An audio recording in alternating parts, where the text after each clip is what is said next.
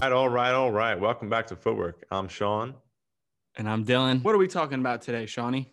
So today we're going to piggyback off of the highlight video and CV episode that we released last week. Combines, invite-only tryouts, open tryouts. If you're not like coming out and getting offers like, you know, we weren't, it's kind of a rite of passage. And yeah, we're going to break some down that we've done, ones we've heard about. Things you should be looking for, hiding prices, tips, all this. I mean, we've done a handful, but there's also a handful we haven't done. Right. So we're going to do what we usually do and pretend that we're experts and just, you know, talk our shit today. Combine is basically, or what it's advertised as, is you pay money. You pay a certain amount of money that can range from $100, $200, $250, $500.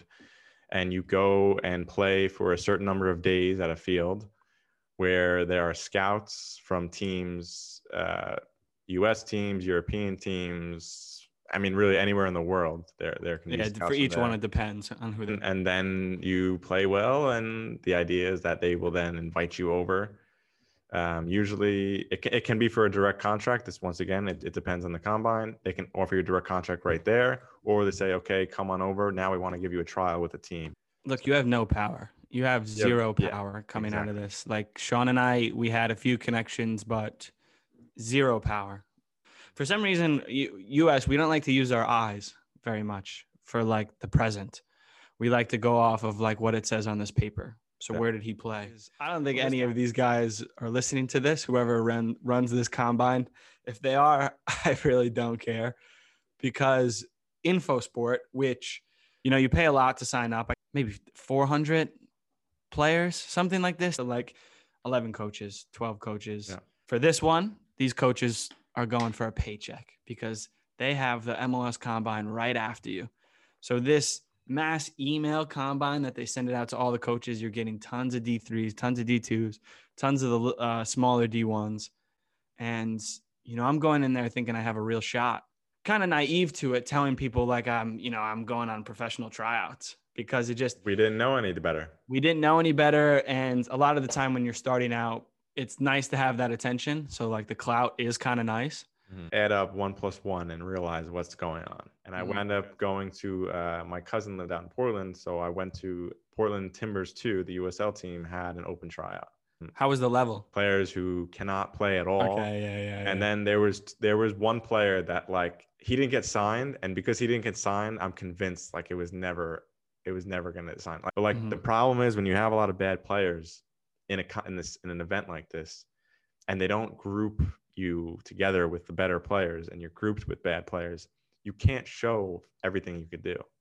I realized, okay, I need to be a little smarter with this. It was very cool to train in the Timber Stadium for 3 days. Those 3-day tryouts are pretty damn wearing. So yeah, I guess one positive from that is knowing how to take care of your body from both of these bad experiences. We did Soccer Pass first. That was in the summer. We did Soccer Pass. Okay, let's do Soccer Pass first. So that was in the summer. I know that it wasn't a very expensive combine. I think for a lot of these, it's important to know people who've done it or seen people who have done it, and they can vouch for like the owner or the runner. Yeah. So Fabian he's a great guy. Not alone, he's not doing this to take your money. But there's costs involved with all of these things. Sure, you know, these guys can't do it for free, and this is what you have to understand. Their time is money, number one. So you're never gonna get something for free. It worked out for me. I got something for Portugal, but that didn't turn out to be actually great with timing and everything. Yeah, but still. But cool experience and good connection.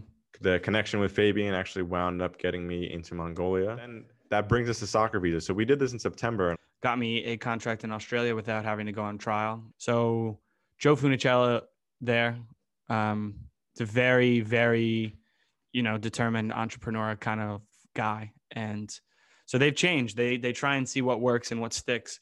When we were doing these combine sessions, it was a 3-day combine.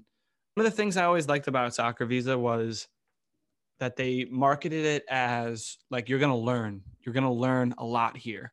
Talk to every single person. There's a line at the end, and they go and they talk to him, and he says one or two things, and, you know, he's brutally honest with you sometimes. I've been to 2 of them. The first time, you know, he's like, dude, you're a baller. The second time he's like, you didn't show me the same shit as last time.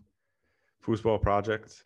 Oh, okay. Yeah. So I did that and went to the combine in New York City. Afterwards, after the 3 days, Max, one of the main guys, spoke to everyone, gave feedback, immediate feedback. Basically said, you know, head over to Germany immediately.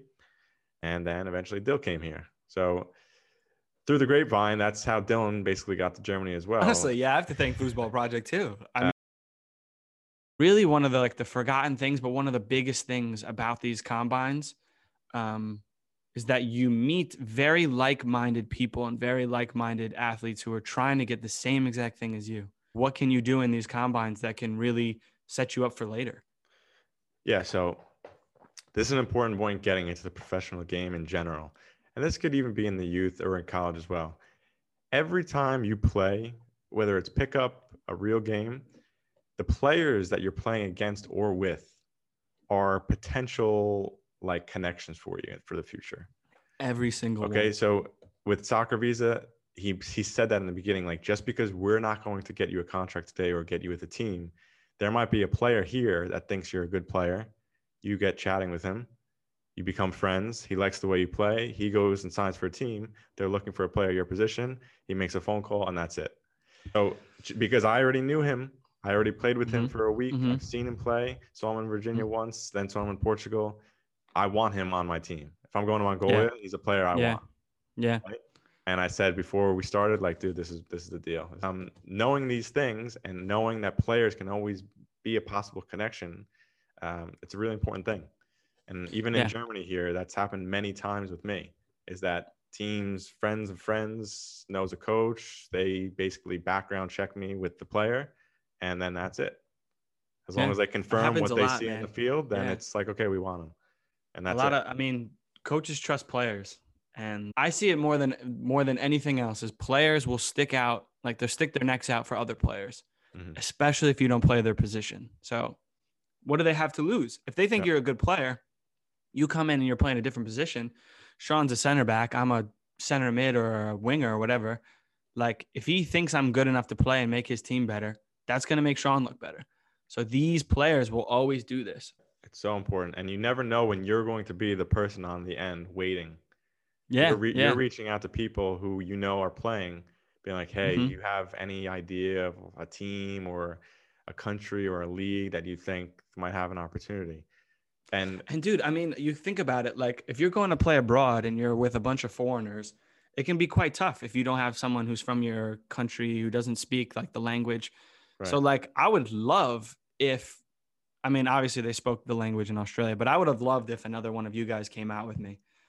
Just like it was nicer in Sweden because I was with some Americans, and just like it was much easier to integrate into Germany because I was living and playing with you. Yeah. Like a lot of the times it makes the person happier off the field and on the field because you can benefit them in tons of different ways. This is so we can from here we can go on how to act at a combine or open tryout. You know, outside the facility, inside the facility, around the facility, in the local area. This is all a job interview. You don't know who sees you. You don't know who you might go into a supermarket and the scout is there. So what's something that you should definitely not be doing when you're at a combine? Turn your phone off. You don't need to be on your phone. Turn your freaking phone off. You just pal, I hope you're listening to this. We're in Virginia and Luis Boamorte has like 90 caps for Portuguese national team, played for Arsenal, played for West Ham, scored a ton of goals in the Premier League. And he's like making two teams for a full field 11v11. And he's like, you know, Vinny in goal. And Vinny is eating a banana, scrolling through nothing on his phone. Probably Twitter. And he said it like again. And then Pell did the, And he's like, get in goal. And, you know, at that point, you know. With a mouthful of banana. At that point, you knew, okay, that's he probably just lost any shot he had. A lot of the times it's, okay, he's a good player, but is he going to stick it out for a season abroad? You know, looking at a lot of things in these. Are you complaining on the field? Are you complaining off the field? Yeah, are you complaining? It's an immediate. If I hear a player doing that, I'm not putting my neck out for them because I know when they get abroad into a tough situation, what are they going to do? They're probably going to quit. So obviously the main thing in all of these is you have the ball. You have the ball. Common sense. Are they providing real and reachable opportunities? It's a networking event. So networking. Of course you have to play well. Of course you have to be fit. But understand that the entire time you're at this event or around the event, you are talking to people, networking, talking to coaches, talking to players. A lot of this just comes with experience. I've been doing tryouts since I was like 10. So we spend a lot of money and it's kind of all the same thing. Know exactly what you have to do. And we know, sometimes you have to take the risk, mindful, but sometimes you can take the risk. And with that, how we end the podcast every episode, this is how your attitude needs to be when you're at these combines. Keep moving forward, keep learning, make your own path. That's basically, wait, hold on a second. Oh yeah. Oh, okay. Footwork Podcast is sponsored by ourselves, but not for long. But we're in partnerships with Merchant Designs, Kong Fitness, and much more. Well, Head of Mustaches too. We got to give him a shout out. Of course. But really, keep plugging and passing. Follow us, Twitter, Footwork Podcast. Instagram, at @Footwork_podcast.